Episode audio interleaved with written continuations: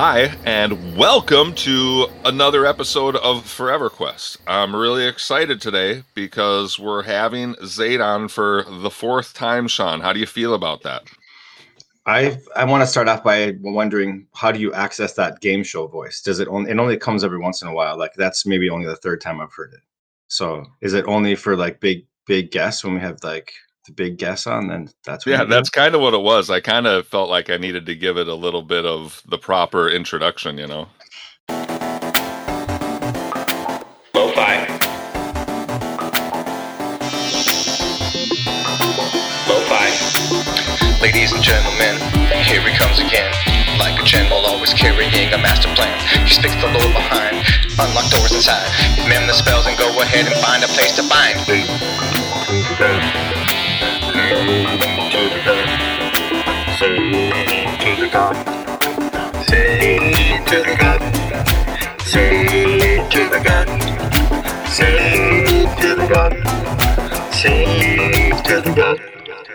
Yeah, well, I, I can feel that. I'm well. I'm super excited. I get a little nervous, um, but actually, I've gotten to know this person a little bit better over the last weeks, months, etc. And um, so, it not so nervous now. I guess I could say.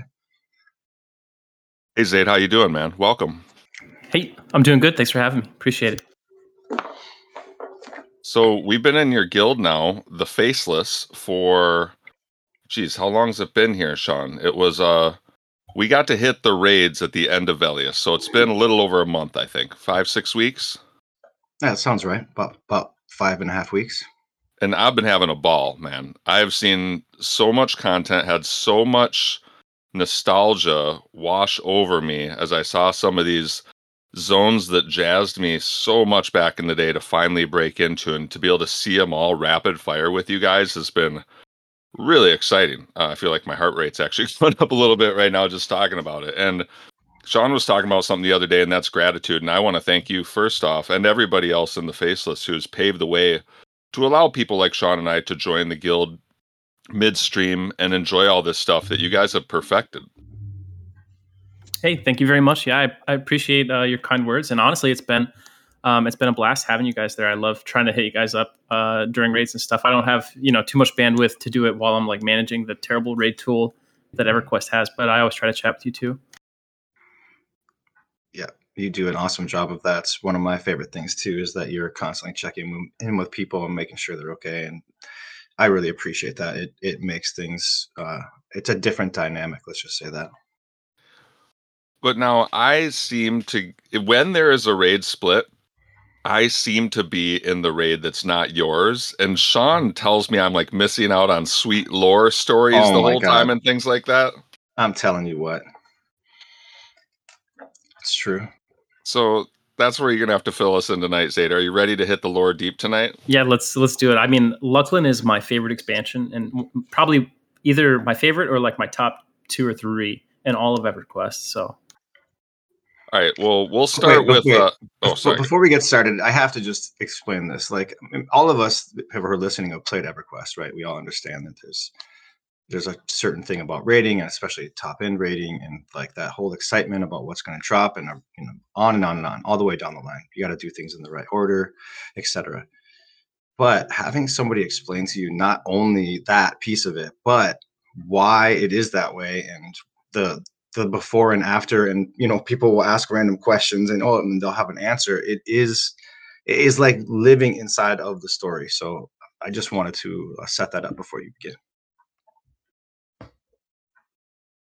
All right. So uh to let's let's talk to like the person out there who understands the lore the least to like onboard them and i think and honestly that's kind of like me and all i remember you telling me about luclin is that like they had to get away from kunark these people who were being persecuted and so they took this big chunk of earth out of kunark so now when you go into a kunark zone and you see a big crater in the ground it's that piece of chunk of earth that was brought up to escape this green mist it was going to kill them all, and that chunk became the moon. Is that right? Um, no, that that's kind of like a combination of stories because, like, uh, when it comes to Luclin, basically every race on the moon has a different story for how they got there. No one really got there the same way. So the story that you're talking about most closely is the Shissar who were on Kunark. They um, they were like the original dominant race on Kunark. They enslaved the Iksar, and their capital city was in the area we now call the Over There. When you go into the Over There, there's that huge uh, chasm. Um, Sean will definitely know because that's where you talk to one of the guys for the monk epic. Yep. You go up to him and you say, "I am the one." Mm-hmm. Um, so that is where uh, Ssraeshza Temple was, and uh, the, all that ground that is missing is the mines of straw underneath in the basement there. So yeah, they uh, they were a race that was created by Cazic-Thule, but they became super arrogant and they started traveling through the plains and eventually they killed some demigod. We don't I don't, I don't think it's ever revealed who they killed. Um, but Emperor Sra himself wields the uh, Sword of Straja, which, if you identify it, or nowadays you just look at the lore tab on the item, it says uh, Sword of God Slaying. So it kind of hints at it being the the very weapon that he killed the demigod with. And for this hubris, though, and for them, you know, they stopped worshiping Cazic-Thule. Uh, they were cursed. Cazic-Thule and uh, potentially some other gods came together and created the green mist, which was this, uh, well, I suppose, green mist that just floated across Kunark and it only killed Shissar. Whenever it touched them, it would kill them outright. Uh, so, in a last ditch effort to not be totally uh, obliterated by it, the wizard Vizdra found a way to transport them to the moon, to Luclin. And So they go there, and um, the first thing they do when they get there is they suck all the air. They create a vacuum around their temple so that the green mist can never threaten them again. That's how afraid they were. Then the emperor, also fearing a coup, because now Vizdra, who saved the race, was a huge hero, he uh, imprisoned Vizdra in the void, and that becomes the raid boss in the basement called Vizdra the Cursed. And he continues to uh, travel the planes, but in an astral projection form, which is why when you go into his room, he's just kind of sitting there stupidly and he doesn't spawn until you kill the blood of Sra. So when you kill the blood of Sra, it alerts him like something is going wrong back where his body is and he returns. That's cool. And I did that raid with you just the other day, and that was quite an experience. And that's something I want to get to later, is some other mechanics of that raid because it was it was pretty cool. Yeah, but that is just one of the the races that is on Luclin. There's you know each each race has a story about as in depth as that. So like all the humans that are there have been there for uh, I think 20 centuries. Um, or sorry, not 20 centuries, 20 generations is how long the humans have been there. So that's like uh, Shadow Haven, Sanctus Seru, and Katta Castellum, those three areas primarily. Uh, that was what we called the Combine Empire. In the original EverQuest lore, it said that they created the spires that were used to teleport around, like the wizard spires. Later on, they retcon that and say that you know the Combine Empire didn't do that. Um, but the Combine Empire basically was this big unified empire. Like you know, in EverQuest Classic, it's all racial based, right? Like the the races rarely intermingle. You got like Boomba the Big and Freeport and some ogres and Neriak, and that's about it. Right. Um, but the Combine Empire was all the good races together. And then the leader of the Combine Empire, Tsaph Katta, was going to allow the Dark Elves to join the Combine Empire. And Okay. one of his generals was so opposed to this, um, he poisoned Tsaph Katta and started a civil war. So that general was the person we now know as Lord Inquisitor Seru. Hmm. Um, in, in response to Tsaph Katta being poisoned, the loyalists, led by uh, not Elsie Akata, because it was like, you know, one of her ancestors, because it's been 20 generations. Um, but one of the Katta family led the loyalists, and they went to the great spires in uh, the Dreadlands, the huge ones um, that are there. Again, there's a monk epic mob there, uh, Brother. Balatin. So you would definitely be familiar with that area, um, Sean. Yep, yep. I remember that one. Um, so that's where Grieg, the geomancer, teleports them to Luclin. And I think, you know, there's something about like you don't always have the opportunity to go to Luclin, and that's why so few people over time have done it. When the goddess Luclin first deposited her race, the original Luclin race, on the moon, she put a veil there to prevent other uh, races from seeing or detecting that there was a presence there and from traveling there. Mm. So it's only during times when like the veil is weakened and there's someone sufficiently powerful and you have a sufficiently powerful conduit, aka the, those massive spires in the Dreadlands, that you can really do it. So anyway, all those things came together at the right time, and Grieg was able to transport everyone there. But they were sucked in not on the surface where they thought they would go, but instead to the center of the moon here at the Nexus. And uh, after they got there, they realized they couldn't leave. the The same veil that hid the the nature of this place to them uh, from them stopped them from leaving after that. So Grieg went on to try to find a way to leave, and he eventually like asked the goddess Luclin for help. She gave him the knowledge of how to create spires, but she also drove him insane. So that's why Grieg is now like a malformed monster of a man in Grieg's End, and all his followers and the people who lived there with him have also gone insane. And the only like truly sane presence there is the servitor of Luclin. Wow.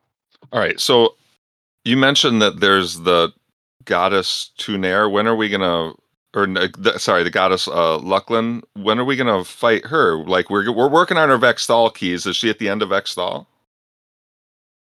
No, no. So unfortunately, and, and this is kind of conjecture, I think, but um, the Luclin expansion originally was not finished. So the rumor has always been that when you reach the end of Vexthal, you click one of these little totems, and it's supposed to send you to the plane of shadow, where you would then fight uh, the goddess Luclin. However, they never added the plane of shadow during this expansion, so you don't actually see Luclin in game um, until way, way later. Um, I don't even know offhand which expansion it is, but it's it's uh, pretty deep in the timeline here. You know what she looks like? Uh, yeah, yeah. she's she's kind of like um, just like a, a, a shadowy dark elf. It's hard to. I mean, it's like her skin is totally black. She's got white hair, and there's like fog around her and all the concept art. Um, and the game is relatively true to that.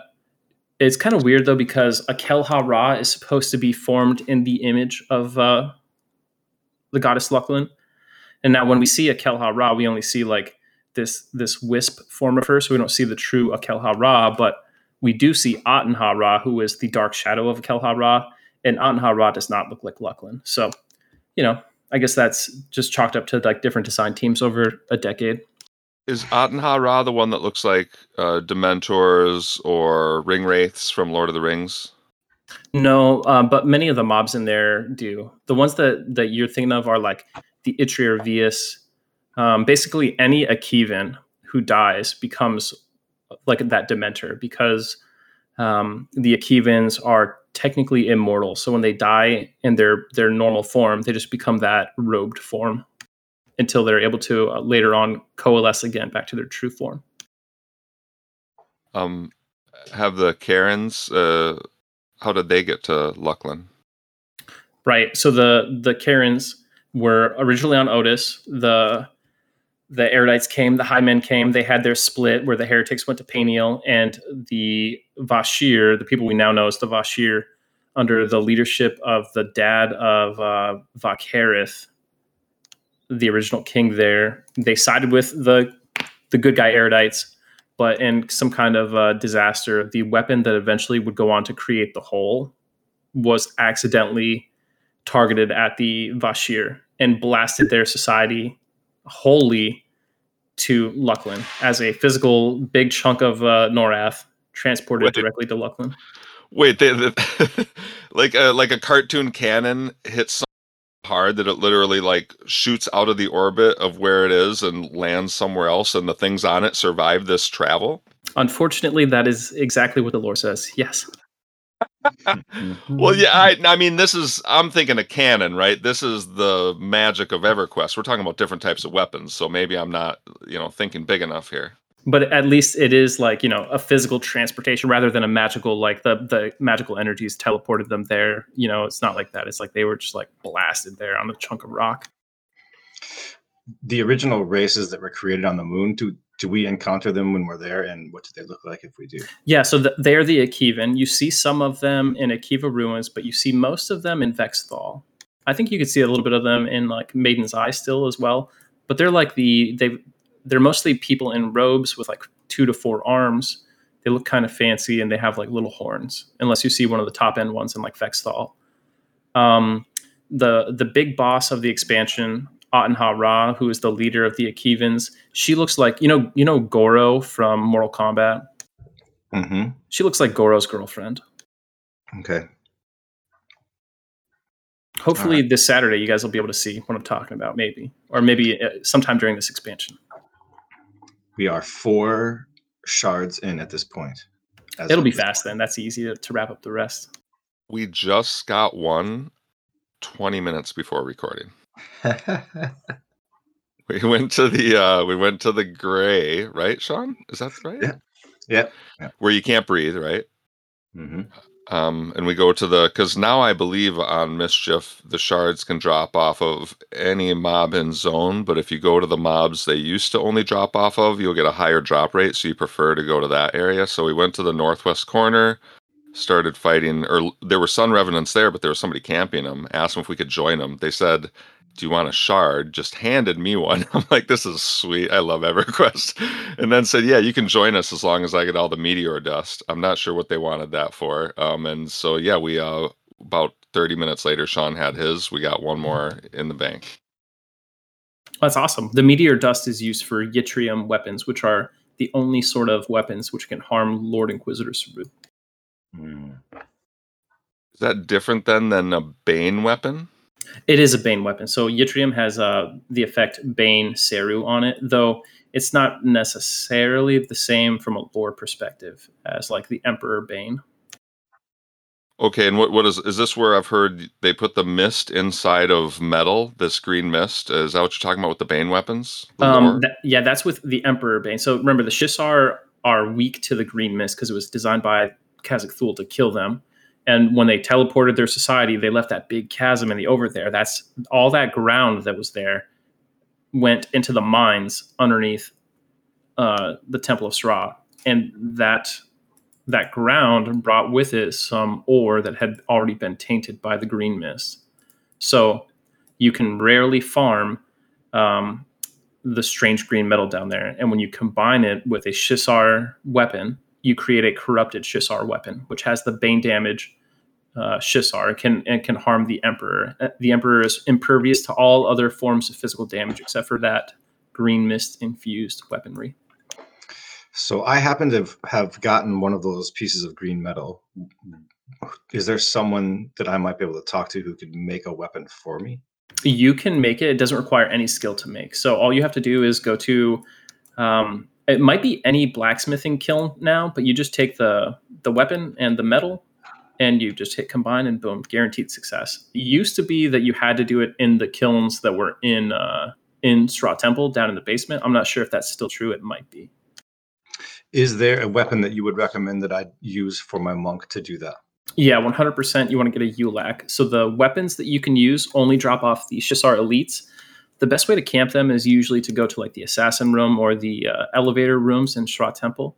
So go Okay. there, and all the mobs in, in the elevator rooms pretty much can be a PH. And any Shissar elite has a chance to spawn with a weapon. Anytime they spawn with a weapon, it will be a, a Shissar weapon. And then of those Shissar weapons, you could get a ULAC. So a couple hours will get, pretty much guarantee you a ULAC.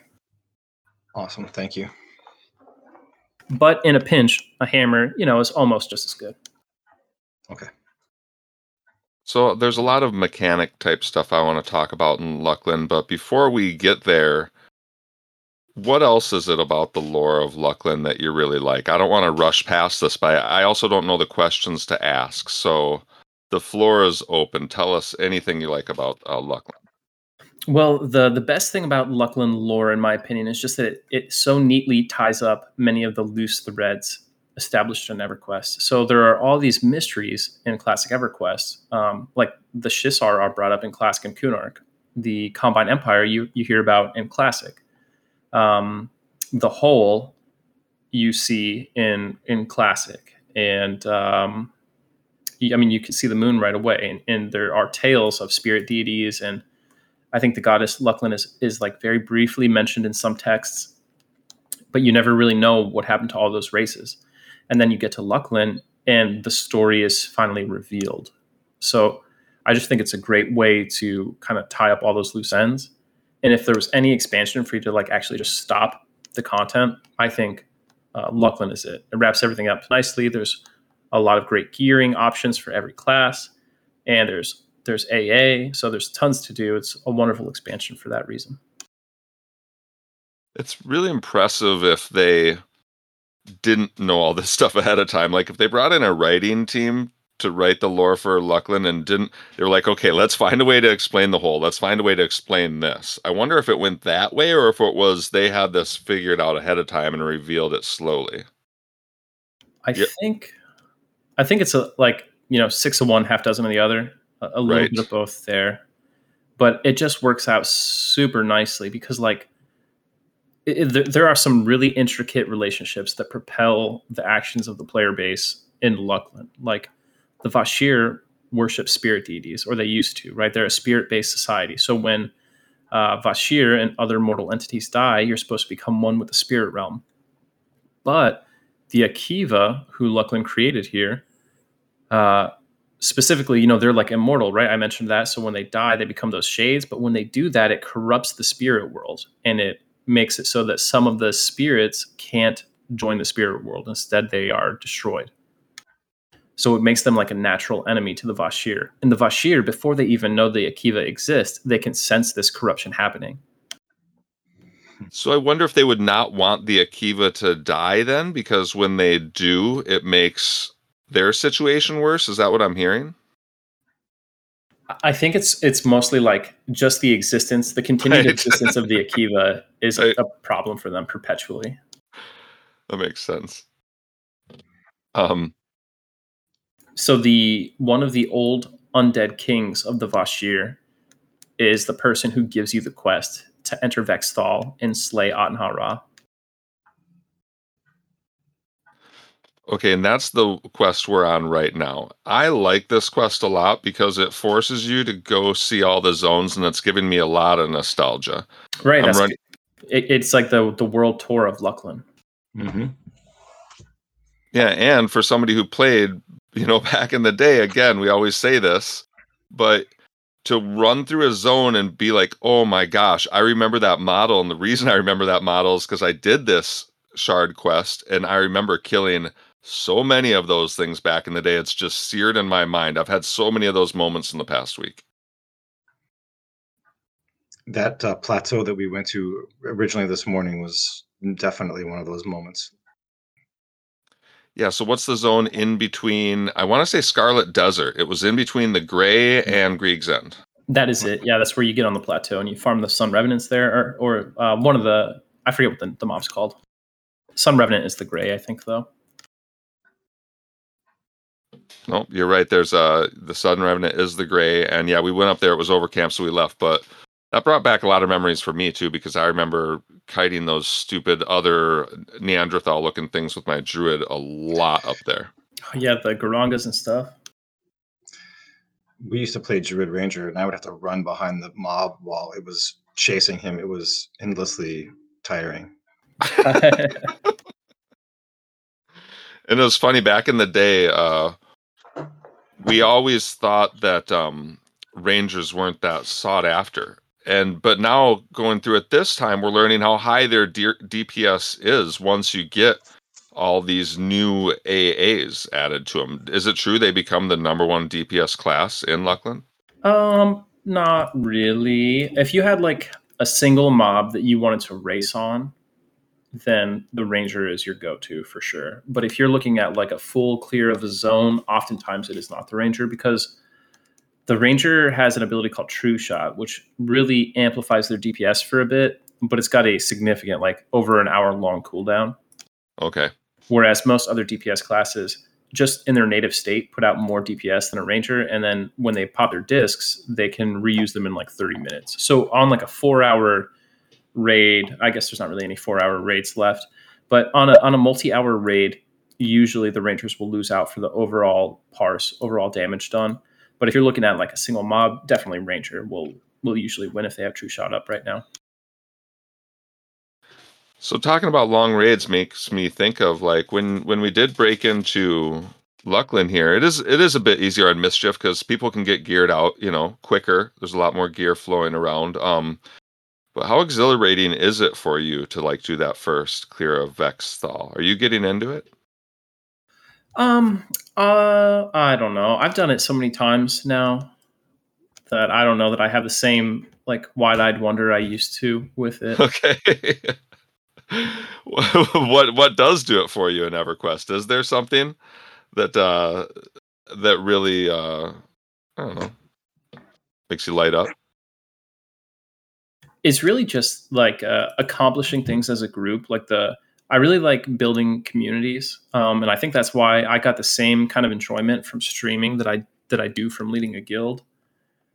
Um, I, I just like seeing people come together, you know, as a, as a group of friends and accomplishing something that requires a lot of coordination and uh, sometimes a lot of trust. Like when you're funneling keys to certain people, you have to have that trust that they're going to come back later on the back end and and help you out too.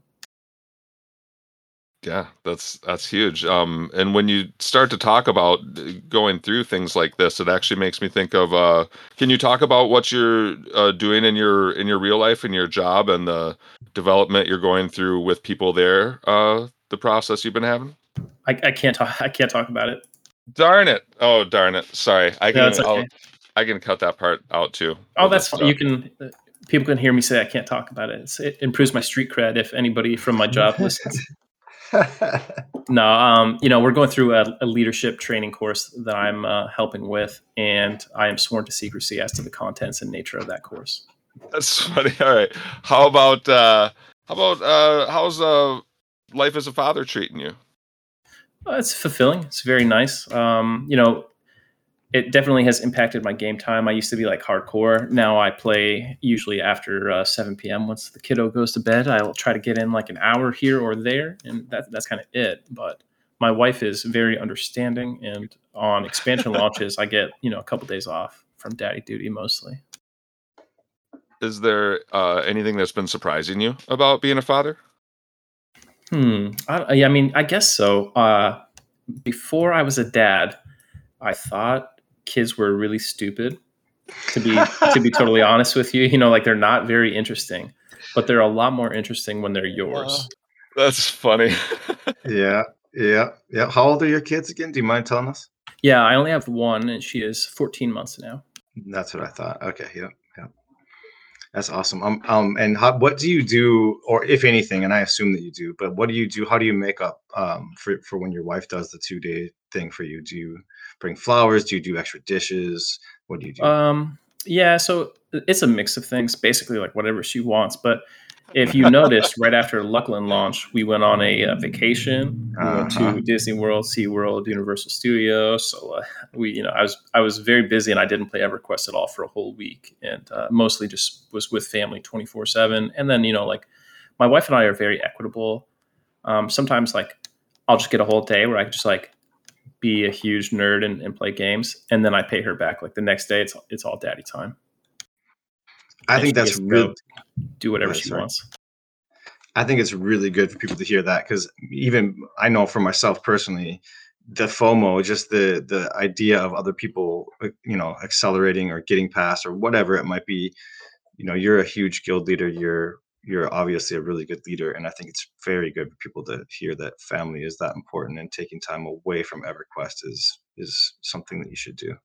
Oh yeah definitely. I mean you know there's a clear answer in what has to come first and, and it should be the same for everybody. Sometimes you, you know you see things and it becomes clear that it's not the same for everybody but 99% of people make yeah. the same choice. And i'm i'm honestly very lucky that my wife is so awesome about it because she's also like an eq player back in the day a little bit. Mm-hmm. so uh you know, it just comes down to like you, you put in the time and, and be the best person you can when when you're available. Um, sometimes my job requires me to travel too, and you know we have to deal with that. But you know, you, you do what you can, whatever you can. I know you haven't had to think about this yet, but have you made a decision or talked with your um, wife about when your child is old enough to start playing video games, whether or not they're going to play video games? Um, yeah, I want I, I want my daughter to play video games. I think there's like some really good developmental stuff from playing video games that you can get. I do not want her to play EverQuest though.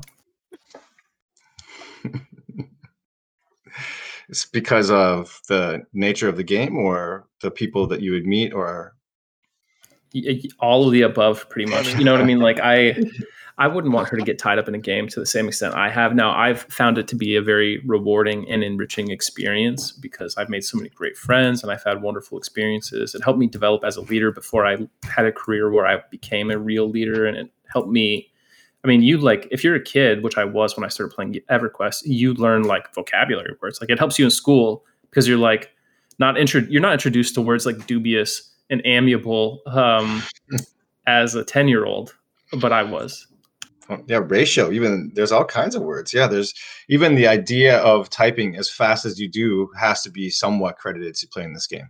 Oh yeah, it, it really amped up my typing skills for sure. But all that said, I think uh, it would probably be bad parenting if I like let her play it because MMOs just you know they suck a little bit more out than they give. I think unless you really get that enriching uh, friendship kind of stuff out of it. So yeah, got it. And also, you know, there's uh, in in the modern TLP EverQuest landscape, you're playing a game that's like over 20 years old. There's a uh, there's some odd folks out there that I wouldn't you know want my daughter around. I completely understand that. You know, I think another thing EverQuest did for us is it exposed us to the concept of social media early because even though it's not quote unquote a social media platform, it was people interacting with each other in a virtual space, you know, for uh, for the first time in in the way that it was done at least and you would sit at a camp with somebody and start talking to somebody and it that was really interesting and you could even think of like getting an item with value on it like an nft that we're dealing with now like are these things that aren't that don't have any physical tangible worth actually worth something and we were dealing with these concepts you know 15 years ago and so um i think everquest was also really bizarre in that way and unique in that way and obviously it, it's not unique now so many other games do it but it, it was one of the first to do it yeah, no, I 100% agree with that assessment. Uh, did you play the one that apparently came before it? Because every time I say it was first, people say no, it was Ultima 2 or Ultima Online. I'm, I do not remember. Um, I didn't. EverQuest was my first MMO, but I do know that Ultima came before EverQuest. And if you want to really get on people's nerves, talk about how Meridian 59 came before Ultima. no, I didn't think I had played Ultima, but I then I looked up pictures of it. I'm like, oh yeah, I did, but I must not have played it long. So it would show like a boat with a two on it and a boat with a three on it. And if they fight each other, you know, you better hope you have the one with the three. It didn't win all the time, but it had a higher chance on the roll. Did you ever play that, Sean? I vaguely remember it, but um, you know, the memories are so burned from EverQuest. Like I said, falling out of Kelethin and dying. And the first time that night came, like I don't know if I could replace that with anything. Yeah, I don't think I could. Yeah, I mean, there's like a magical element to EverQuest when you first play it. Um, it's just like unlike anything else. And if you look at screenshots of Ultima, I mean, come on, we, we there's a reason we're saying EverQuest was the first MMO. Like All right. Um, the last time we had you on, I believe you were talking about us all coming together to play on Mischief, and that it was this big thing coming out. Um, so now let's talk about that, what that experience was like for you. And I don't need you to talk about what it was like to get up to 50, because if anybody wants to hear that story, it's great. And it's on Return to Forever Quest with Anthony uh, and the guys. And so go check that out for sure. But uh, let's talk about some other aspects. Just what has Mischief been like in general versus other TLPs you've been on?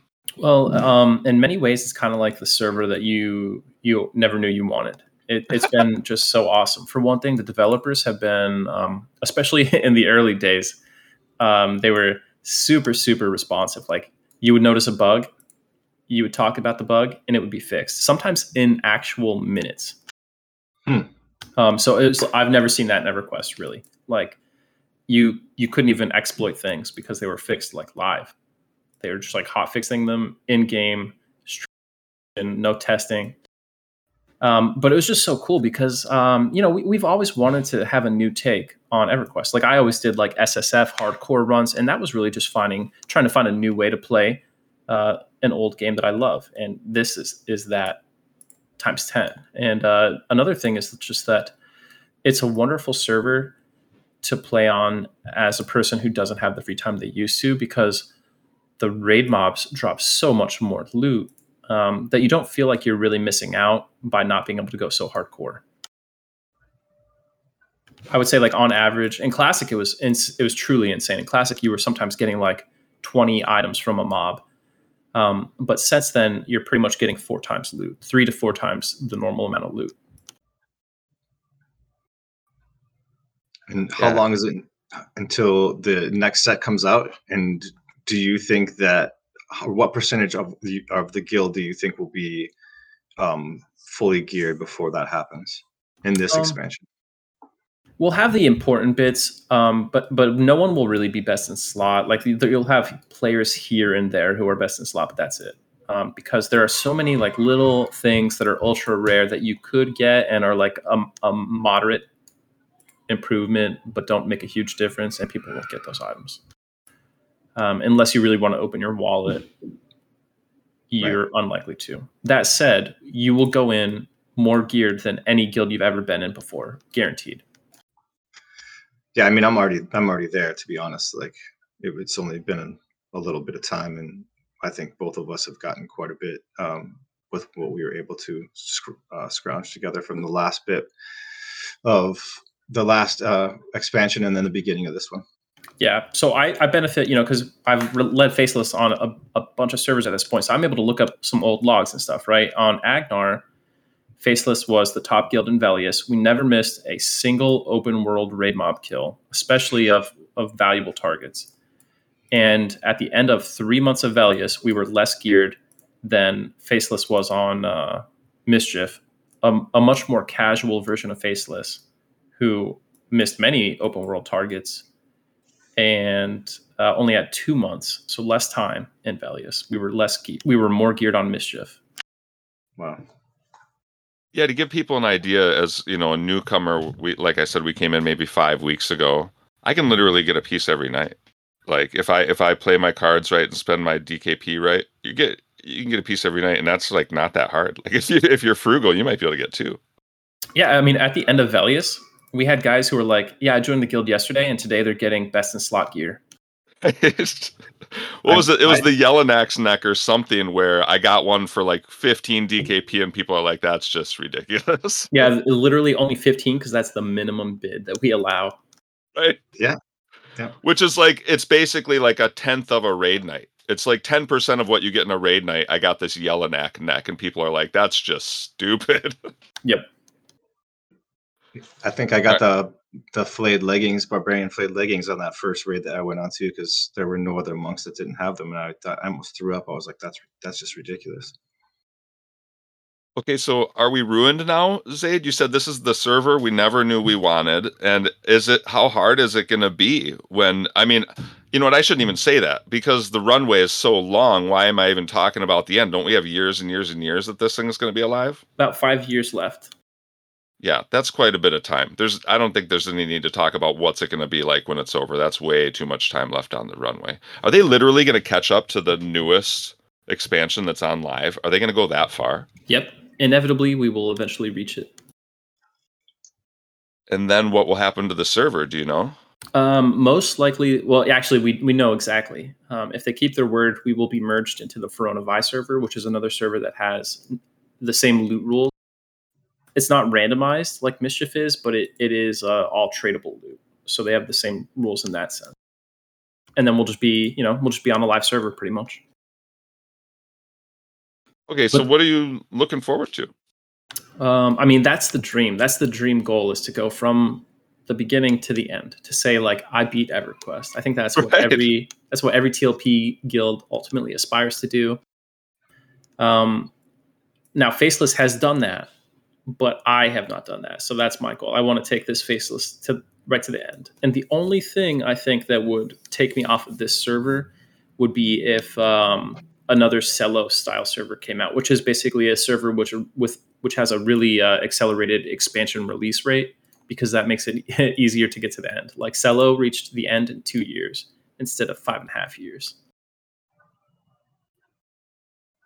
and you can still get through the con- that seems tough though because you don't get the extra loot out as you do on a mischief correct but you have to go through it so quickly that seems really difficult like it would take a big commitment I would I would argue that the Selo server was the most hardcore EverQuest server of all time. Those guys had to raid a disgusting amount. Like they raided every other day for two years. nice all right um well speaking of rating so uh can you talk through i think sean and i kind of know at this point but uh we're in Luclin now. What is the raid scene? If somebody's, let's say somebody's starting a guild and they they're like, oh, what what should I have my guild do first, then second, and then what's the end of the raid scene like in Luclin? What are the tiers in Luclin that you're gonna have the raid scene composed of?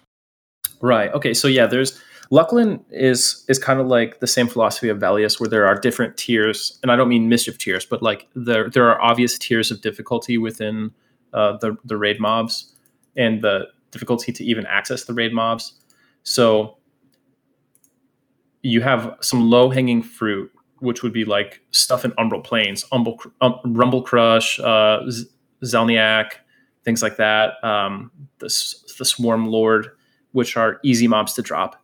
Then you've got like the next step up would be like Grieg's End with Servitor of Luclin, Grieg, um, Acrylia Caverns has Evolved Burrower. Those are all super easy targets that the most casual of guilds will be able to take out with relative ease. Test your, you know, test your skill on a little bit.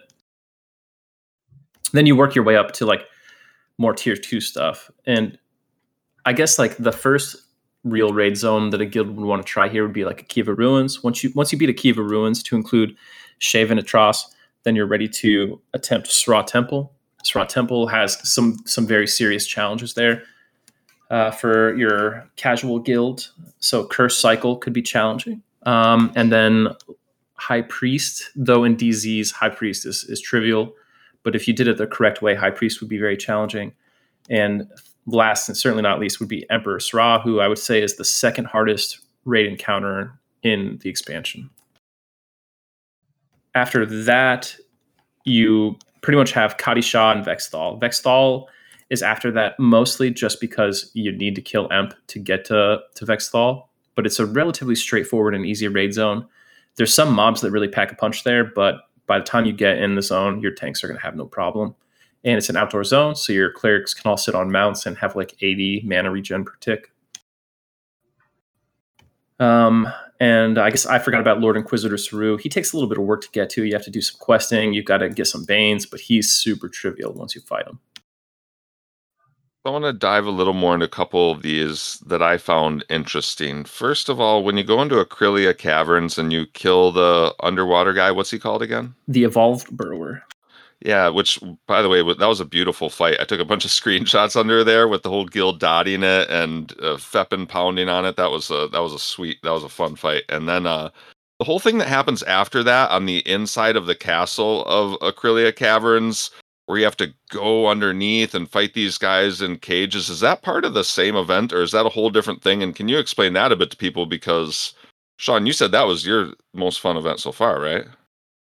Yeah, I definitely had fond memories of failing miserably back in the day. It, it was, it was, it is, it, and it can be if you fail at that, um, you know, getting them killed. It's it's no fun. But I'll let Sade explain it. Right. So that event is a different event. It's called uh, Khati Sha. It's got three phases, and I would say it's the hardest overall uh, raid event in Luclin. Um, but that said, no, yeah, I would just flat out say it's it's probably overall the hardest because you could just easily blow it and mess up. But so the, the way it works is you you go into this uh, jail down in the basement of uh, of Acrylia Caverns, and there's these two mobs there that are trying to complete a spell. It's like a chant that they have to do. They have to do it for I want to say ten minutes, but when they start their chant, all these things try to stop them. So first are these things called spell jammers. They appear every minute or so, like three in each of the jail cells, three or four. The jail cells are separated and there's doors between them, so you have to split your raid force between the two jail cells. and you have to kill the jammers in like 10 to 20 seconds or else you you lose a round and if you go too long without getting 10 successes you fail the raid right there and it's blown for a week um, so while that's happening at the same time though there is the warder of death who spawns two floors above you and you have to kill him so you know what we do is we just grab him with one with a pet and pull him downstairs and we kill him in, in the cages in, in the jails. But yeah, you you kill him, maintain all the spelljammers down. If you do that successfully, the Warder of Life spawns. He's pretty trivial. You kill him. Then a secret floor tile opens in a different room. You go there, and you'll find there are two Vah Shir surrounded by enemies. One of the Vah Shir is a fake. It's it's a monster. The other one is the one that you want to save. So you want to identify the correct one and save it, killing all the monsters around it and then when you do that there's a few more waves of ads to fight and then an arcanist spawns the arcanist has an ae silence so he will immediately uh, silence all your healers and stuff if they're not out of range it's huge range that thing's a killer man yeah it could be it could be rough especially if you're unprepared and uh, after we that killed it yeah um, after that a, a, doorway opens up and you have to go fight Khati Sha. Khati Sha hits pretty hard, but specifically Khati Sha has like the nastiest rampage in the expansion. You're almost you're almost just tanking Khati Sha with two tanks because she will shred uh, just about any ramp tank that doesn't have defensive on or a DA hammer activated. Um, even paladins with the DA hammer can often just get one rounded before they get the DA off and there are other mechanics of the fight. The, the, fight is so complicated for the era that there are some mechanics that are just broken. Like you're supposed to have four ads that spawn while you fight her, and you have to deal with that. And then the Warder of Death, when you're fighting him, there's supposed to be all these ads that are charging a pot, and if they touch the pot, you lose. So there's there's all kinds of other crazy things that are going on that we fortunately, I guess, get to ignore right now. Hmm. But Khati Sha is a famed uh, famed uh, Vah Shir. I want I forget if it's, it's, if it's a beast lord or a bard, but anyway, it was a really famous like legendary Vah Shir who scouted out all of Luclin when they first got here. Um, he went missing, and no one really knows what happened to him except for us. Once we you know we figured out if you get the the Grimlings and you fight them, they drop these things called the Book of Lies, and it tells the truth about Khati Sha He was an experiment he was captured by the the Shissar, and they experimented on him to see if they could create a god because they wanted to turn their own emperor into a god. Ultimately, they failed in making a true god, but they did make Khati Sha. He killed all of the, the people who were experimenting on him, fled to the Acrylia caverns, and then created or um, evolved, I guess, mutated the Grimling race, which are now uh, eternal servants of him. And that is the Khati Sha event. Hmm. I um I feel like such a noob sometimes. I thought those two things were connected because they're in the same zone. I thought we triggered it after killing the fishy. Uh, but you learn something new every day. And I also um I need you to explain something to me, Zaid. And I'm sure there's everybody out there's gonna be like, how does he not know what exactly this means? when everybody's always saying the ramp tank, the ramp tank. At first, I literally thought it was a tank on a ramp, and I was like, "What ramp is the tank on?" okay, so can you just explain to me and everybody else out there what a ramp tank is? Yeah, sure thing. So you have your normal tank, your main tank. Everyone knows what that is. That's the person that is going toe to toe with the raid mob. But then every now and then, instead of just a normal attack, the raid mob will do a rampage. And a rampage hits a second target but there's a, a way to control who that target is. So the primary tank, the main tank, is decided based on hate, you know, taunt, aggro, all that stuff that we know all about tanking.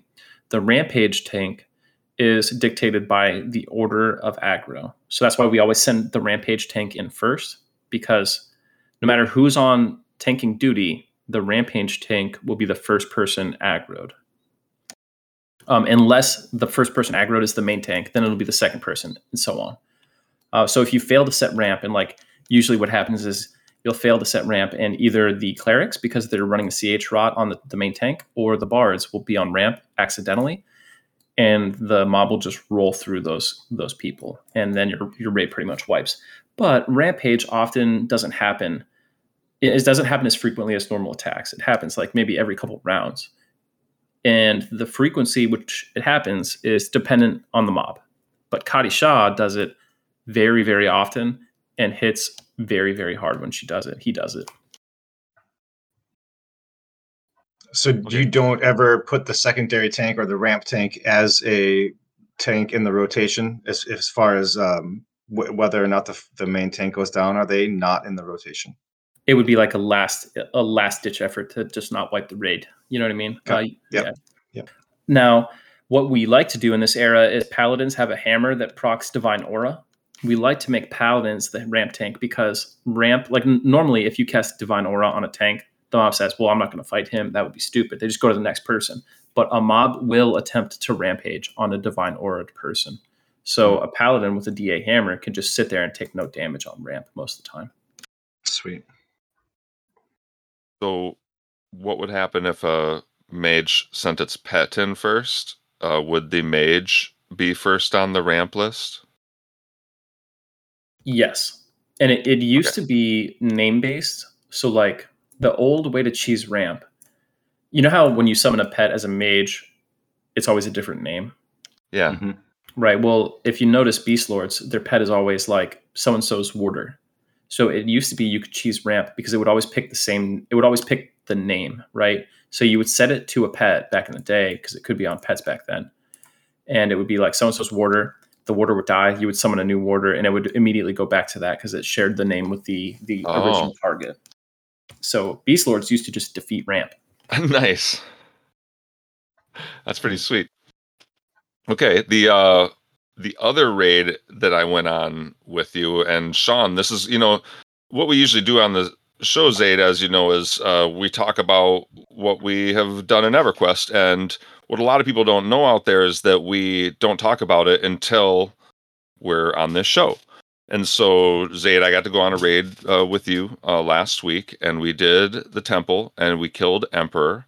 Uh, Sean had a family commitment, wasn't able to make it, but now, uh, Sean, I think uh, could finally tell you about it a little bit. It was a lot of fun.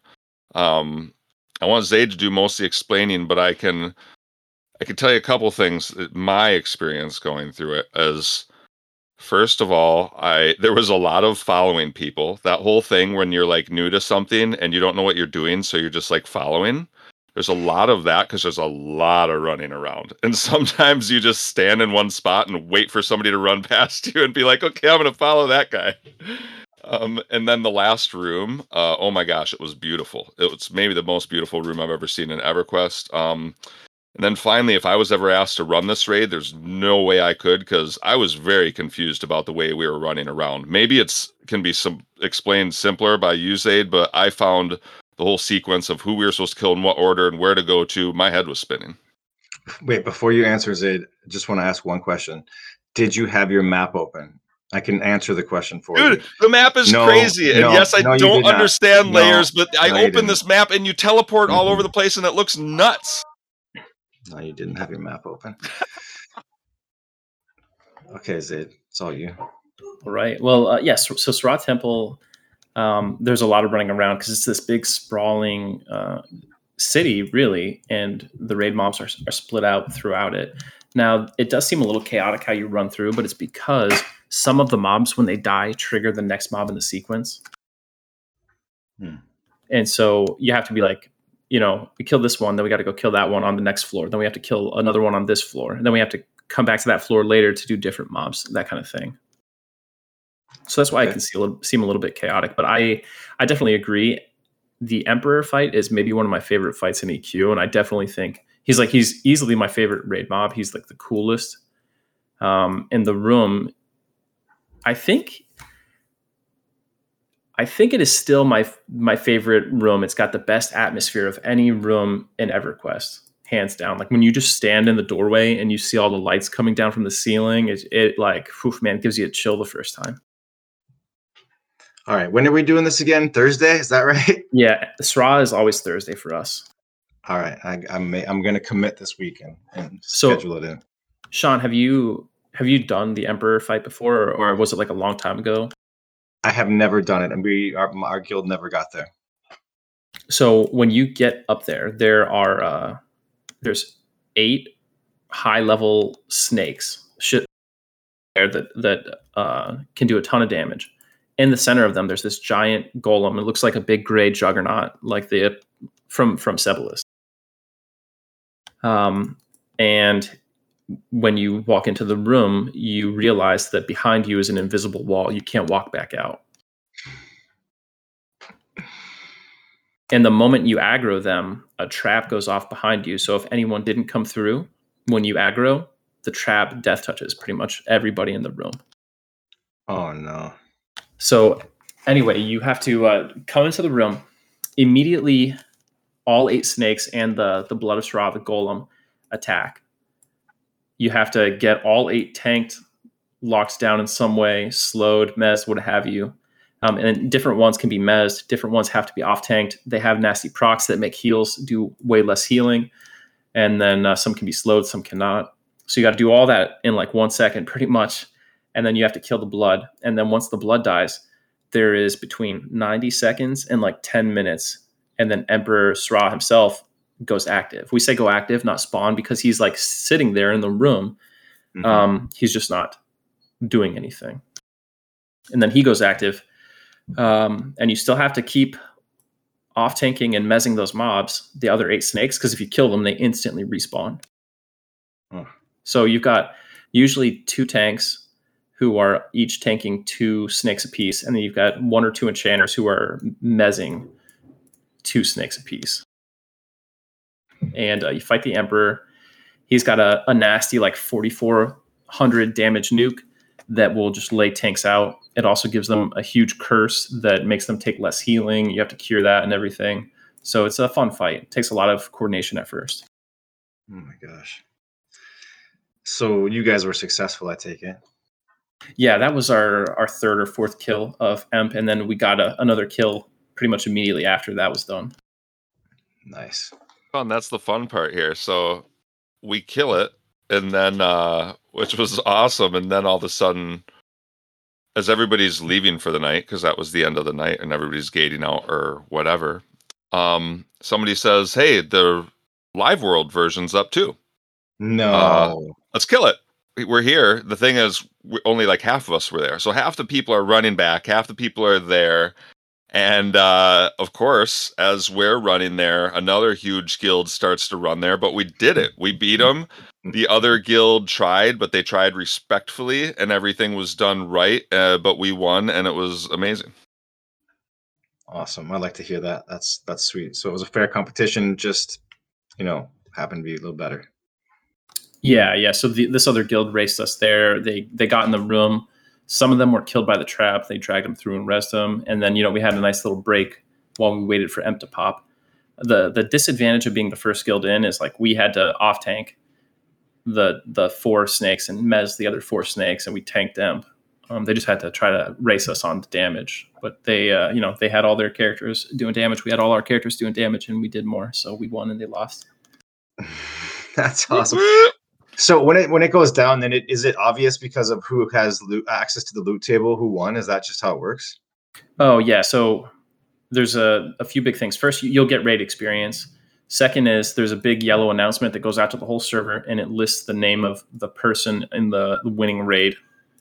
And then third is you get the loot.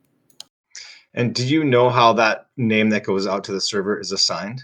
Yes, it is the first person on the aggro list who doesn't drop off the aggro list for any reason. So like if you get Nice. feared, you could be it, it might skip your name. If you get killed, your name's going to get skipped. If you feign death, your name will get skipped. So usually it's a tank unless uh, something bad happens. Got it. Got it. yeah that event was a ton of fun i had a really good time um now on the horizon here uh we have planes of power coming up. Now you were telling me the other days zayd this is not your favorite expansion coming up and you know i'm a big believer everybody can have their opinion. I have a very different one. I love planes of power but maybe it's because it's the first time i ever did hardcore rating. Huge fan of it. Uh why don't you like this one? It's hard for me to put my finger on it, but like first, when you go into planes of power, you progress rapidly to plane of time, and then all other content in the expansion is pretty much handily dwarfed by the quality of plane of time loot. So you never do anything else again. You can do elemental planes. A lot of guilds will do like some of the EPs, but really you're you're kind of doing it for nothing. Like all the the really good loot is in plane of time. So I don't like that. Second, I'm not a huge fan of the art style. They redid a lot of the the artwork for the gods away from like what the classic uh, concept art was. If you ever had like the Kunark instruction manual, um, you could see all the gods and what they looked like. They redid it all, and it often looked kind of dumb. So that wasn't cool. And I think, you know, I'm I'm not a huge fan of us actually just rolling up and killing gods. Yeah, I suppose uh, it's a little bit of a. Again, it's like after the mischief server, what do you do after you just kill god after god after god? You know, maybe it's a little feels a little bit like power creep. Right. Yeah. It's like the the most obvious, you know, realization of that power creep. Like, where do you go from here? Though they do try to cover it a little bit by saying, in some of the lore, that like when you go to a plane, you are experiencing just a small manifestation of the total power of the deity involved. You know what I mean? Like, Okay. They're so strong they can't even Im- impose their their full power upon their plane. They can only put a little bit of it there. Well, that opens up to what is the lore of Planes of Power, which, even though it's my favorite expansion, it's probably, again, for the social reasons, I have no idea what the lore is. So, like, why are we even fighting these gods in the first place? Right. Yep. So planes of power basically comes down to this. There is a, a god, an ungod, if you will, called Zebuxoruk. And he really is Prometheus. If you're familiar with mythology at all, he's Prometheus. So he is being he's he's missing at first. You don't know even where he is. And the first goal is to at first you're just kind of exploring the libraries of the plane of knowledge and you, you talk to some of the f- people there and they want you to investigate some things and help with some quests. And as they get to know you better and trust you more they reveal that they are seeking Zebuxoruk and really this whole city New Tanaan aka plane of knowledge is a city that worships Zebuxoruk um, so you try to find him and you find out that he is imprisoned in the plane of time and technically in like in the void. And uh, you try to find a way to gain access to the plane of time to go to the exact moment in time before he is permanently imprisoned so that you can stop his imprisonment and save him. And cool.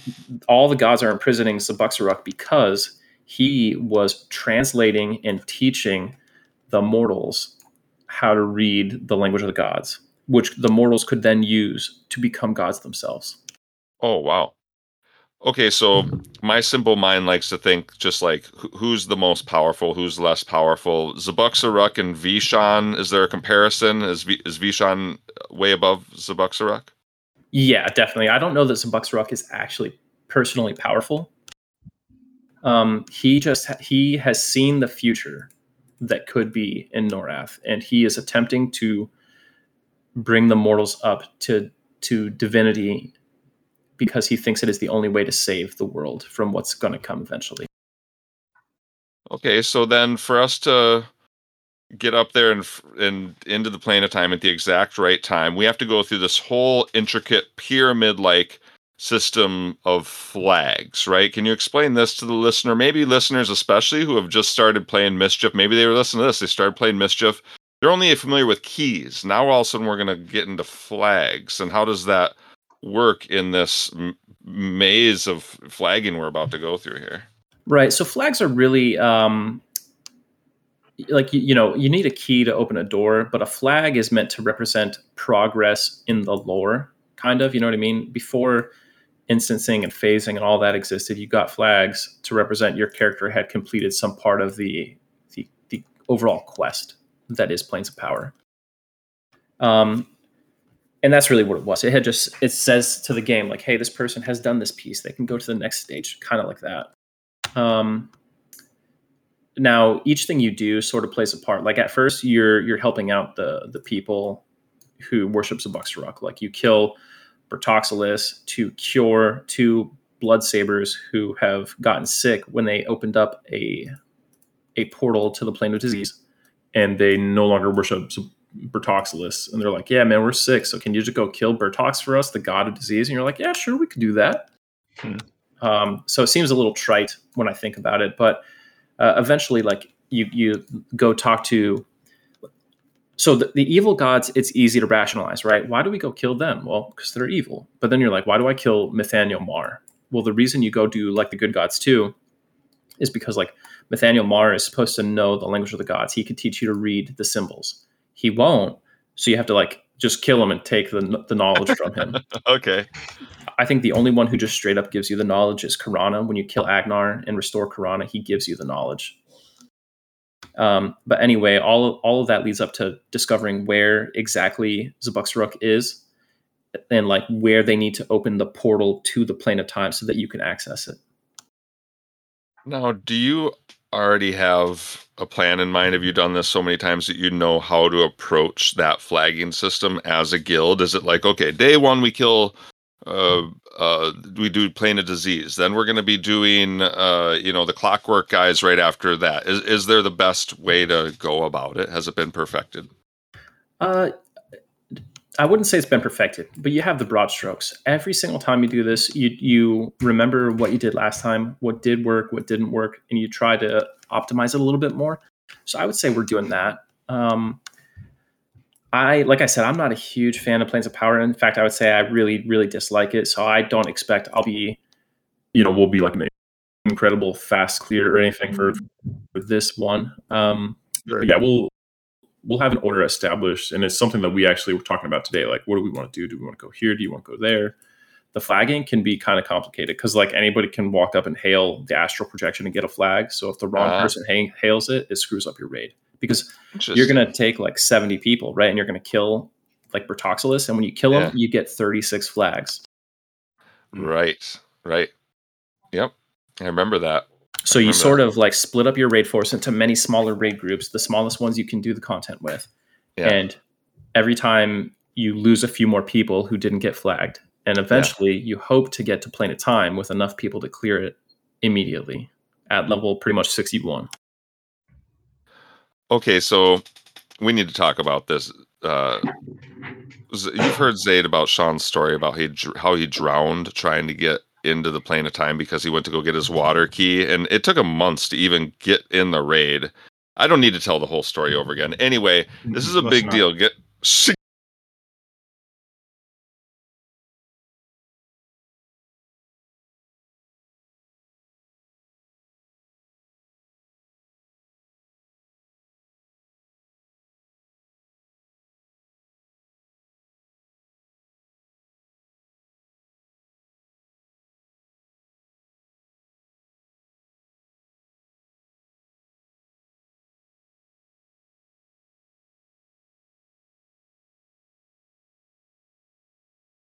getting Sean his water key. I'm hearing Albus for uh, co-leader.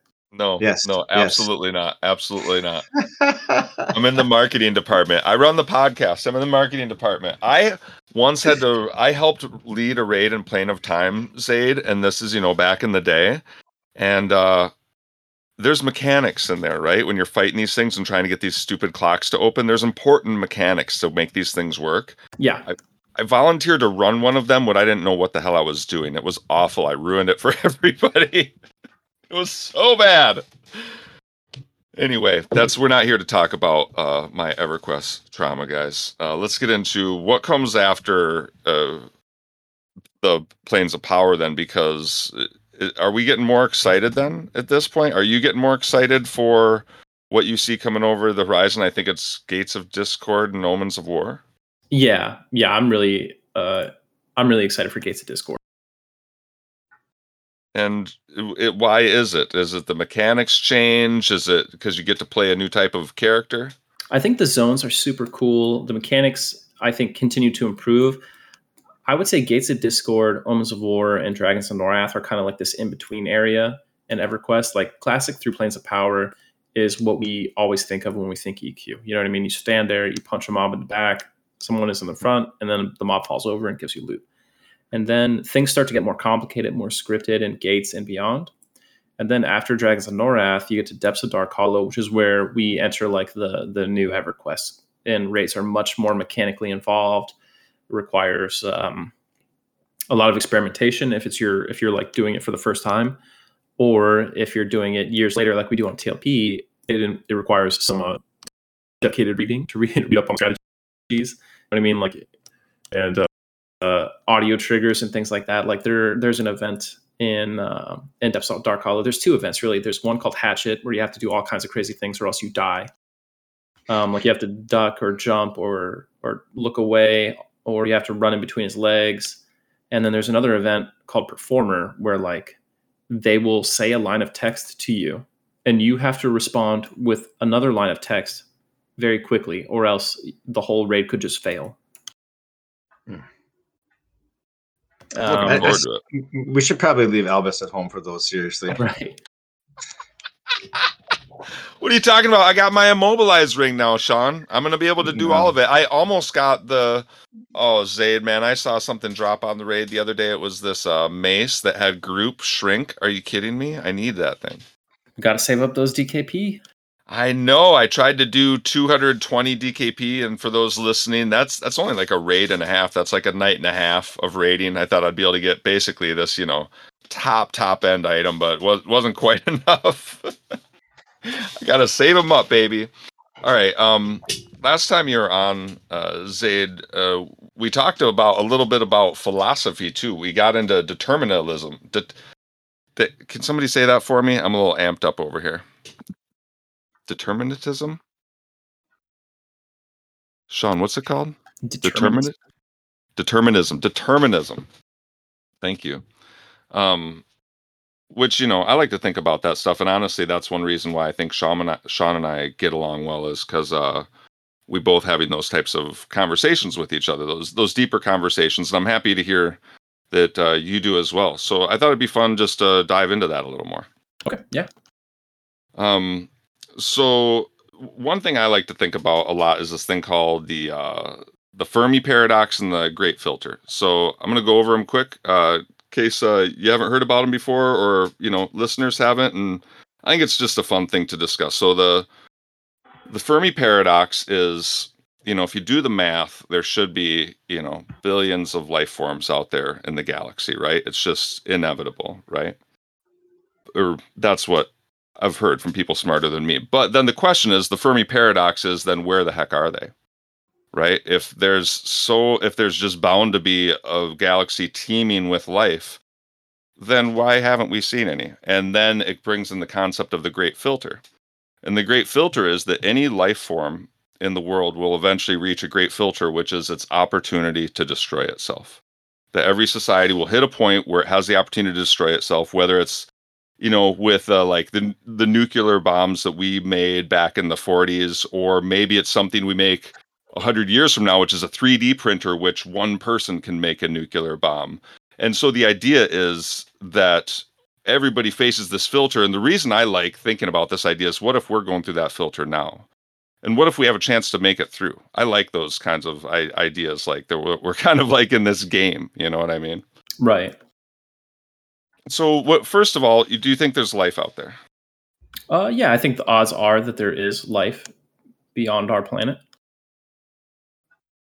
Okay, and uh, do you think uh, chances are they've they are already aware of us if there is? Uh, hmm. I would say it's possible, but much less likely.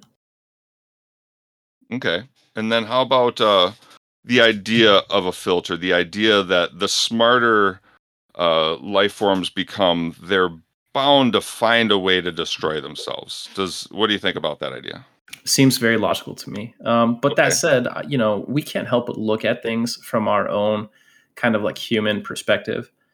Um, and you know, it's it's possible that alien life would be just that, right? So alien to us that we couldn't comprehend how they live their cultural differences because we have a lot of cultural differences just here, right? So they might be a society that due to their evolution, their very nature, they do not have a very high likelihood of destroying themselves through war or climate or any other means.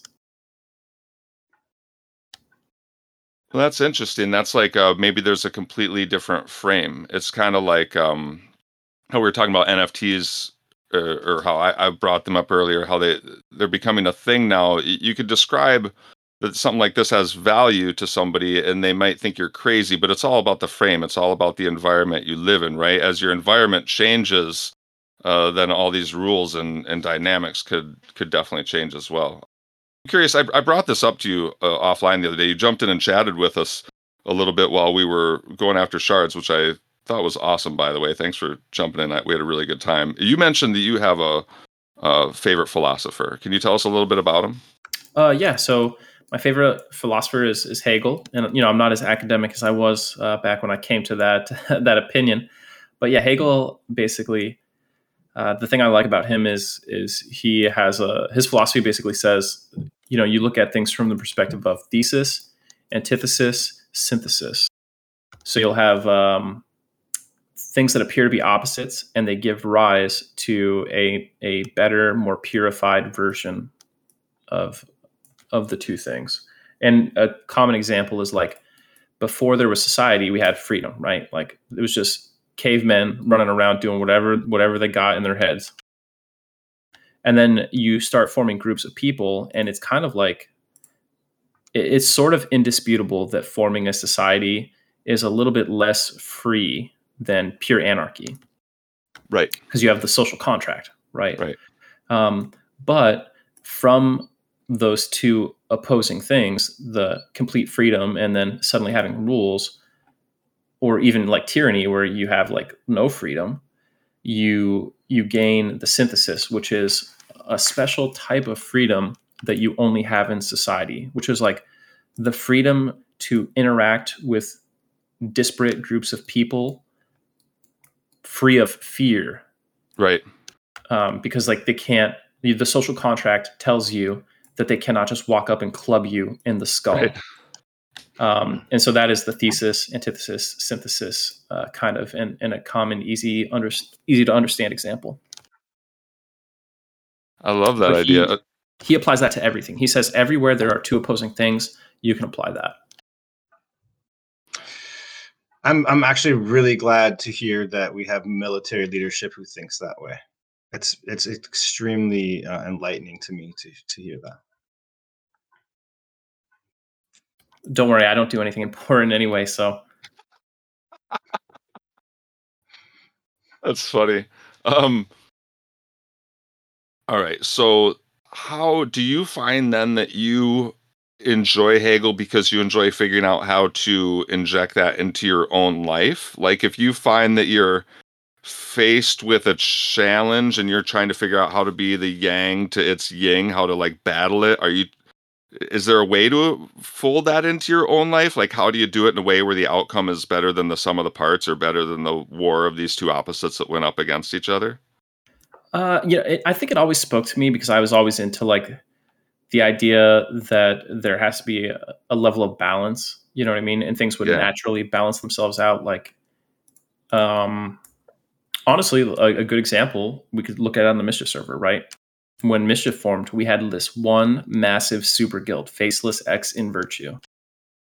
And it had 900 members and a bunch of different personalities and like it was just untenable to have all that under one roof and it split up into two opposing forces because there had to be balance. It was totally unbalanced on on a server where just basically everybody who wanted to do a certain style of rating was in one place. You needed you needed it to split up so it wasn't so one-sided.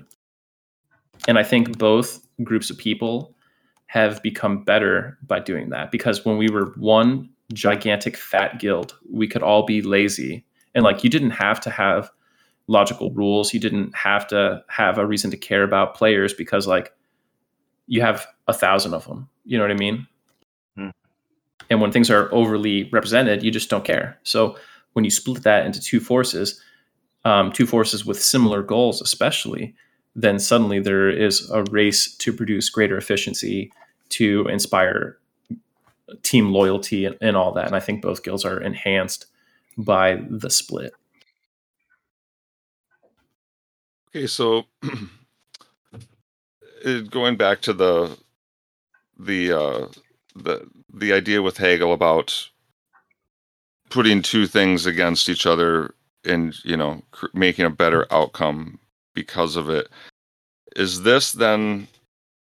Sorry, let me get my head around how I want to say this here. Um, is this encouraging change? If you're into this philosophy and if you're a believer in this philosophy, is the idea then that change is generally good as long as thought is put into it to create that correct pressure against what exists now to create something new? Are you the type of person who likes change these days? Um, I don't. I don't know if I like change. Um, I I don't think it makes a judgment call on whether or not the change is good or bad.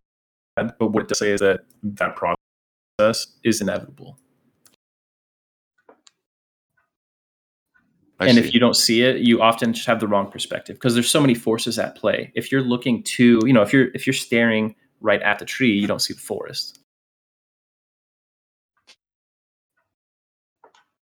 John, did you get into specific philosophers? I know you you did some studying yourself. I did in college. I did, but it's been mm, two decades, close to it, since I studied philosophy. I loved it uh, for all the same reasons that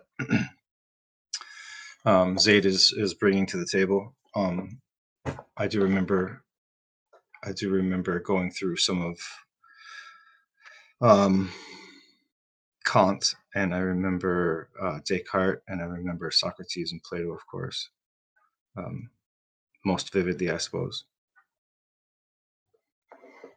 Well, it, I don't know. I know one thing that you always come to me with, and I don't know if you got it out of philosophy or not. Is just that the more you learn about people or, or about how people are different, you learn how people are the same. It's what I come back to.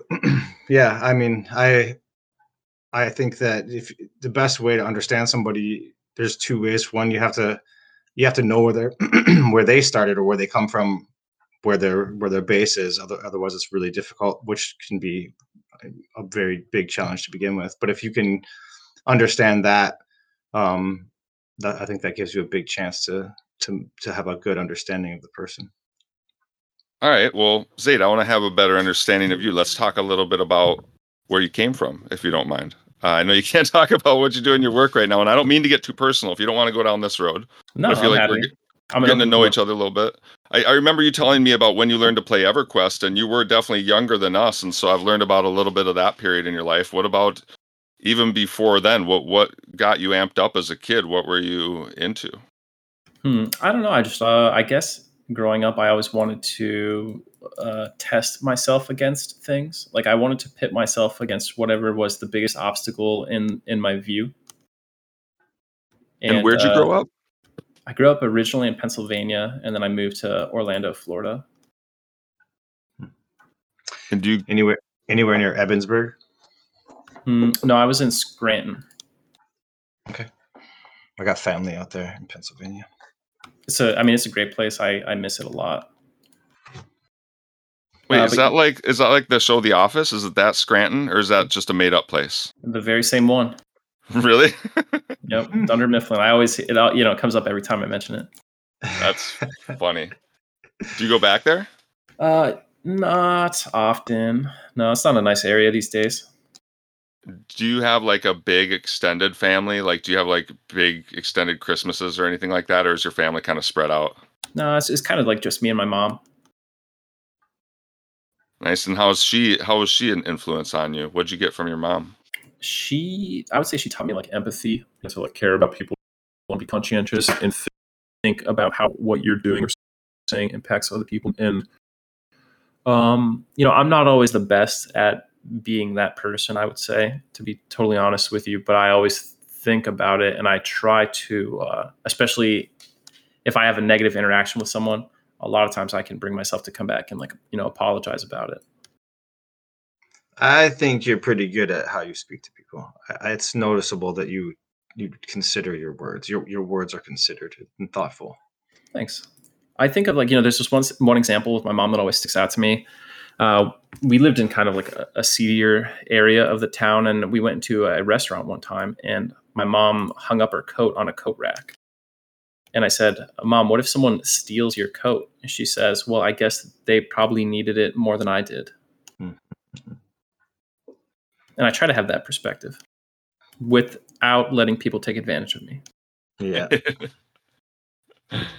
no, I, I'm I'm kind of with you there. You, you don't you don't open the door to let it happen to you, but if it does, you know, have some empathy, put yourself in other people's shoes potentially. Right, and I'm uh, I'm really big on like it's funny from a person who's in the military. Like, I would consider myself like a pretty nonviolent person. I guess I'm, I would say like I'm I'm pretty restrained. Like, um, unless it's official, unless it's work, I prefer not to have anything to do with violence, or even or even really non-friendly disputes. I like I like like rivalries and positive competition because I think that brings out the best in people. And some people don't understand that. They view like competition is always like toxic. Um, but yeah, I try to avoid having actual enmity with people whenever possible. I think competition can be one of the very best things. Jeff and I have always been slightly competitive in an extremely positive way. Yeah. Are you kidding me? Today, when I he said at the very end of our session, right before we started recording, he said, "How many shards you got?" I said five. He said, "What the? I have four. How'd you get five? I'm like, "Oh, never mind. I have four. He's like, "Good."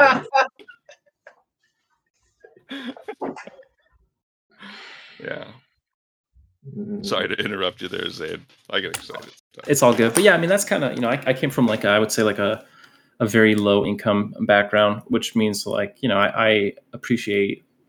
I guess I shouldn't say it means this necessarily, but studies have shown, and I find this to be true in my own life, is that I have you know I form and highly value uh, social bonds, things like that, communities. I, I know exactly what you're talking about. um, I I come from the same uh, background and can attest to it as well.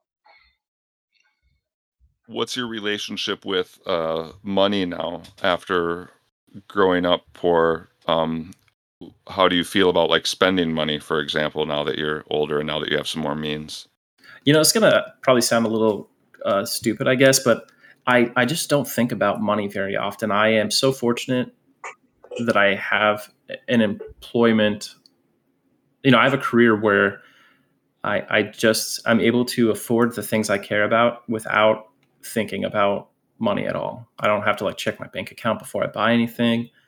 Um, and I kind of like it that way. I'm not like someone who's brilliant with investing or anything like that. Uh, but you know, I grew what? up, I grew up like not having enough to sometimes like to eat. So um, I think part of like my drive in when it comes to my real career, because I, I try to work, you know, I'm, I'm, competitive in my real career much more than I am with EQ. And mm-hmm. part of my drive is like, you always feel like you are one failure away from being back where you started, where you grew up. Yeah.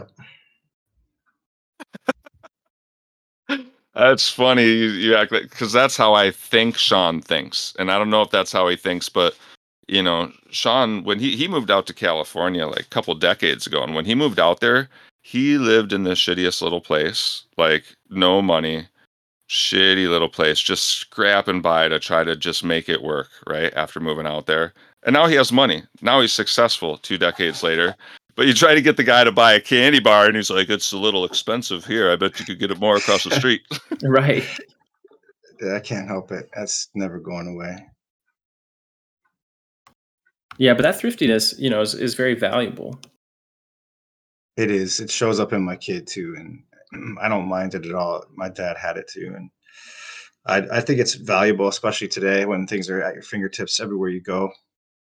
Yeah, I wish I had that a little bit more. I've always just been like a little, just a little bit like, I don't want to say devil may care, I guess. Like I worry about things a lot, but uh, the way I respond to anxiousness is I like step off the diving board.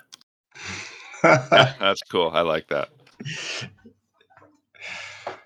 Okay, so what are the qualities, uh, you know, as the world changes and wherever you think the world is going, what are the qualities you're trying to instill, you know, in your daughter or in any children you have in the future to to be prepared for this world? Because I know a lot of the people listening to this are people who played when they were younger, but now they're in families, you know. And so I think a lot of people can, you know, glean stuff from this these types of conversations.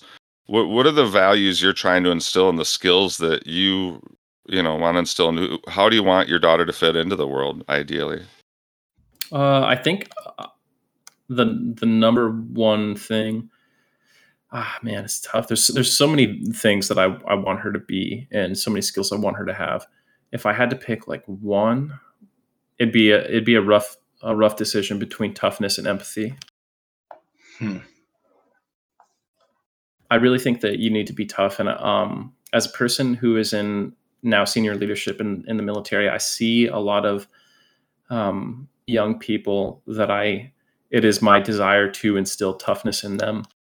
And I think there's always this kind of like tug of war with that concept between like, are you are you just being like an old person who doesn't understand how the world should be? And you think like because it was like this when you were young that it should be this way for everybody. And you don't want to be that guy right? But i i don't want my daughter to be someone who's like easily offended or someone who can be emotionally impacted by someone's words or even even like minor actions like i want her to understand what what things actually matter and are worth um, investing yourself in and what things you could just kind of ignore for example, uh, it, like you know, to, to, bring it back to EQ because that's why we're all here. People will send me like crazy tells or talk trash about me frequently. And uh, when I was much younger, like a teenager leading faceless, I used to get real bent out of shape about it. Um, but now I just kind of like, I think I almost like it now, mm-hmm. but like I definitely am not bothered by it anymore at all. Right. Does it just feel small? Does it just feel like there's big things in this world and there's small things in this world and that just goes in the small category? Yeah, I just like, you know, it doesn't it just doesn't matter to me at all anymore. Um in fact, I often find like the best thing I could do to to continue to upset people who who want to get a rise out of me is to simply not care. Mm-hmm. Okay, so I like that, and I think about how do you instill toughness in people, and because I I I kind of have the same thought with my son. Um, and it's to make sure he has th- this toughness where he can handle falling. It's kind of like if you get if you fall down, I hope you get back up, even if I'm not there, type of thing. Right. And so, like, uh, do you just put, do you just put them in situations where they have to be tough? Do you wait for situations where they have to be tough to happen and then step back and let? It, how do you become tough? Is it do you just have to fall down and do you have to fail and get back up? Is that the only way to get tough? Whether it's mentally or physically. I, I think, yeah, I honestly, I think there is only one path to toughness, and it's adversity. Yep, it, that's a lot of failure, or maybe maybe not failing, but it's a lot of attempting to do something and maybe succeeding okay. and failing. Okay, so I think one argument you hear against it, and I'm not necess- I'm not arguing for this, but I think you can give a good perspective, especially being in the military and seeing people go through adversity. There's always the fear of what if I break this person, right? What if uh, I let little Timmy right try to cross the street on his own and he gets whacked or what if it's less you know fatal than that but it's still like uh it's still not good and it's like it's a bad outcome for the kids so did I mean does does this happen? Like uh, I I guess I'm asking you to to to, to defend that uh, devil's advocate stance. No, I uh, I I think that you can. So that's the tricky thing. There's there's a spectrum of adversity, and too much adversity will not make you tougher. It will permanently make you weaker in some ways. I read this book um, that really hit me on it. You probably have read it in school or something. Night by Elie Wiesel so that's like the story of uh, he was in he was in Auschwitz or one of you know or or Birkenau, one of the concentration camps, and he talks about how like there are things you go through in life that do not make you stronger; they permanently make you weaker. And reading that like kind of opened my eyes to that. There is a limit to what you can just kind of like bounce back from and improve, and sometimes uh, you are not the, the strong person after something no matter what you do. So you have to um, you have to start people up. It's like lifting weights. You can't go in and say I want to be Jay Cutler and you throw a thousand pounds on on the squat rack. You'll just you'll just break your back, right? You'll kill yourself. You have to do it inch by inch. I think a ton of it has to do with um, support structure too. Like when you do actually fail, that there's somebody there to tell you, you know, or help you to say, yeah, it's okay, get back up, let's do it again. You know, let's try it a different way. Yeah, I think it's important to be able to contextualize failure and understand uh, what real failure is because, like, I mean, it's something I deal with right now in our training. Like, we offer people an opportunity to fail in a very intense, highly pressured, but controlled environment. Hmm. So, real failure is this: someone someone just died. Yeah. Um, most people do real failure as a consequence of their actions, and that's good. Um, and as long as you can provide people an opportunity to grow in that controlled environment um, where they experience the feeling of failure, but not true failure, which is something irrecoverable, like the destruction of your house or your family or a life, um, then I think you're probably going to be okay as long as you're able to get with them and contextualize things. Yeah. Yeah. Okay, so this is a question for both of you because you're both in leadership positions. So if you see somebody you know, failing and it's making them stronger, but you know you also have to help them, like you said, Sean. Do you really have to read the person? Like, do some people need to be challenged even more and some people need to be coddled more? It, do you need to feel it out? Or is it like Sean said, you kind of treat everybody the same and just say, let's approach it differently the next way? Do you guys believe in appro- trying to figure people out and approaching everybody differently? You want to go first, Sean? Sure, I do. I I definitely approach every person. I mean, there's a general way that I approach them, but then as I get to understand them better, it it almost inevitably will open itself to me as far as what it is that how it is I need to motivate them. But uh, oftentimes it ends up with me telling them that I will walk them to the precipice. I will let them lean over the precipice, but I will not let them fall into the precipice. And when they look back to see what it is that's holding them from falling into the precipice, it will be me. But I need them to have that experience of not being afraid to be at the edge and push themselves as far as they possibly can without going into the abyss.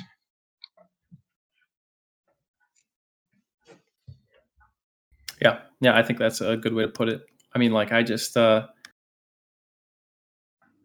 there are some people who you just have to approach a different way and a big part of it is how tough they already are because people do not come to you with the same level of resiliency and some people will shut down and you can see it and when they've shut down you, you pretty much have ended whatever kind of training session you're doing at least for a time being i'm curious if you can kind of tell right away who has is more resilient or if people surprise you often?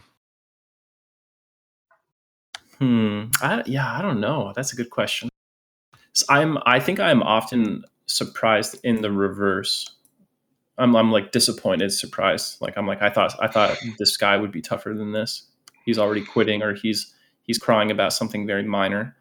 Um rarely am i surprised like i thought this person was weak and they turned out to be strong Okay, do you guys have any advice to people out there who try to become tougher? Is it, you know, I've heard one step at a time. You know, it's the like how do you eat an elephant one one bite at a time? Or is it finding a happy place? It's like it doesn't matter how horrible of a situation I'm in right now. I'm just gonna think about something nice and just overcome it mentally. Uh, do do you guys do anything?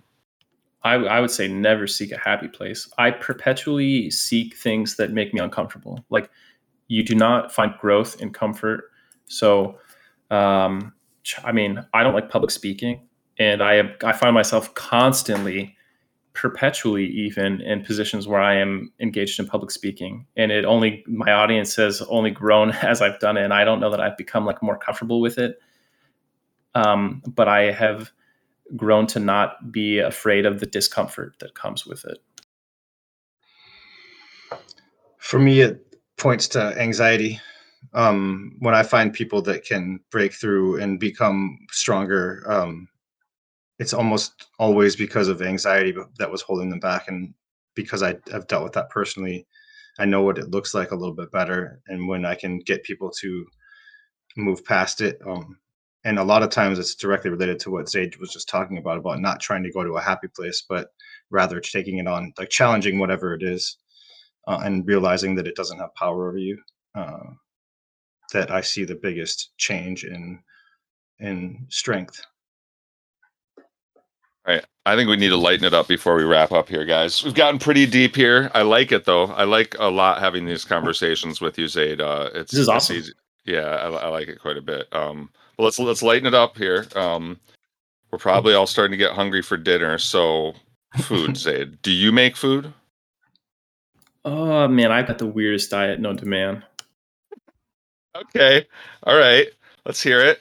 Uh, this I'm gonna be like lampooned for this. I I'm just like a like a super picky eater. I don't really eat uh, much meat. I don't eat a lot of vegetables or fruit. Wait, what's left? Yeah, I mean Rice? that's a good question, right? Like I eat I eat like breads and eggs and like grilled chicken breasts and peanut butter.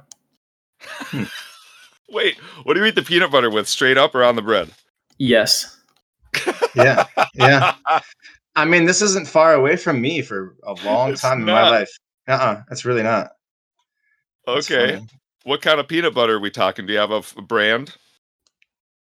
Um, no, I'm not super picky. I've tried like a bunch of different ones. I like their. I- I don't even know if it's Jif. There's a Jif one. There's a Jif one with like a white label. It's got like low sugar, low sodium. I get that because of the low sugar. I try to limit my sugar intake. Crunchy or creamy? I used to be creamy, but I tried crunchy like a year and a half ago. And I really, I really got Mhm. into it. Yeah. Okay, and then what about if it's dessert time? Do are there any sweets you like? I mean, we just came off of Halloween. There's almost no sweet I dislike, which is why Really? I have to stay away. So it's so dangerous to me. That's funny. What about what about you, Sean? What's your favorite Halloween candy? Did you snake any last night?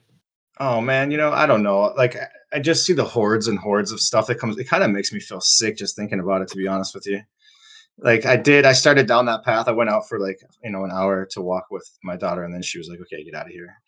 And um, it was yeah. I probably had like a Snickers or two, and then I was like, "I can't do this. I just can't do this right now." Well, I knew I it was grinding a shard with you. We got our Fungus Grove shard last night, and you know I ate more than one or two. You heard how many I Oh, ate, and it was one I wrapper did. after another. You were taking M and M's and smashing them into the Reese's peanut butter cups just so you could get more into your mouth all at once. I don't understand you. What's number one for you, Zaid? Are you gonna be tempted with like a milkshake, a chocolate chip cookie, a gummy bear? I guess like for the most conventional sweets, like the the standard candy variety Reese's, specifically like the Reese's holiday variants, like the Reese's Christmas trees or the Reese's uh, eggs. Those are the best ones. Um, if we get into like more eclectic things, I guess like cupcakes and donuts. You know what? Actually, hands down, my favorite single dessert item: cookie cake. Oh, there it is. What? What is it's that? like a giant cookie that is actually a cake. That's a brownie. You gotta, I don't know, you go to the, the bakery section of your local grocery store, you'll see what I'm talking about. It's like a pizza that is a cookie. okay, Oh my goodness. it's a big ass cookie. Okay, but it's like Alright. soft. It's super soft, and they put uh, they put frosting on it. nice. Um, what? Okay, sorry, Sean, were you gonna say something there? I'm just saying, don't. Uh, you're gonna go get one tonight and take a picture of it. I know it. I can already see the picture coming. All right. Um, I got one last one for you guys, and then I gotta go make dinner for the fam. Um, how about and this is again both of you, your favorite childhood Halloween costume? Hmm. Like the one that I wore, or like the one that was No, no, the one you wore, Oh, one you man. remember the most. Is there a photo you look at now as a kid and you're like, oh my gosh, I was I was Boba Fett. That was pretty sweet. Well, when I was a kid, my my my dad was a musician, and uh, he was in like a a punk band, I guess. Anyway, uh, one year I saw his costume before Halloween, and I had you know when you're a little kid, like elementary school, you have to go through like those those parades where you wear your Halloween costume and walk around. Right. And he had basically like a Slipknot costume, like with one of the full like very expensive masks and all kinds of crazy stuff. And I was like, I basically guilted him into letting me wear it. How old were you? Again? I, I think I was in like third grade, so so like seven or eight. You wanted to scare all the kids. Yeah, so I was like walking through this parade. Everyone around me is like Power Rangers and and like Mortal Kombat characters. I'm like a legit horrifying uh, costume, and it was it was awesome. Even then, seeing like my teachers react.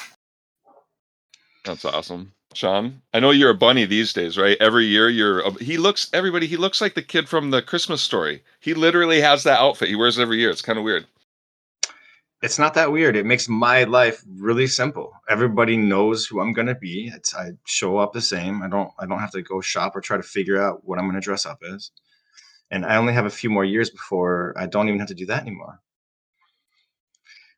But I, I don't know. I, I was honestly trying to think about if I can even remember what I dressed up as. I do remember my mom dressing me up as a hobo over and over again, and it kind of like stuck. That yep. look just kind of stuck for me. Yeah, so it did. Kind of. Is that why you don't wear deodorant? Well, that's one of the reasons. Love it. All right, man. Well, uh, guys, this was awesome. Zaid, fourth time. We got to put the intro music at the beginning again. This was awesome. It's awesome being in your guild. It's awesome having you on. I love having serious conversations with you as well as EverQuest conversations, and just the best of luck to you and, and everything you do and you and your family. It's uh, it's wonderful knowing you. Hey, thank you so much. It's been awesome hanging out with you guys. Thanks for having me on the show so many times, and I love having you guys in the guild. I hope you stick around for a long, long time, and we get to crush all kinds of uh, weird alien and dragon life as we progress. I'm looking forward to it. I think we just set a long term goal. It's about a five year goal, along with some of our other goals. So that, that sounds pretty perfect to me. Sounds like a lot of podcast content. Awesome. Exactly. That's what I'm talking about. All right. I'll see you guys in Vex Thal. Bye. Yep. Bye.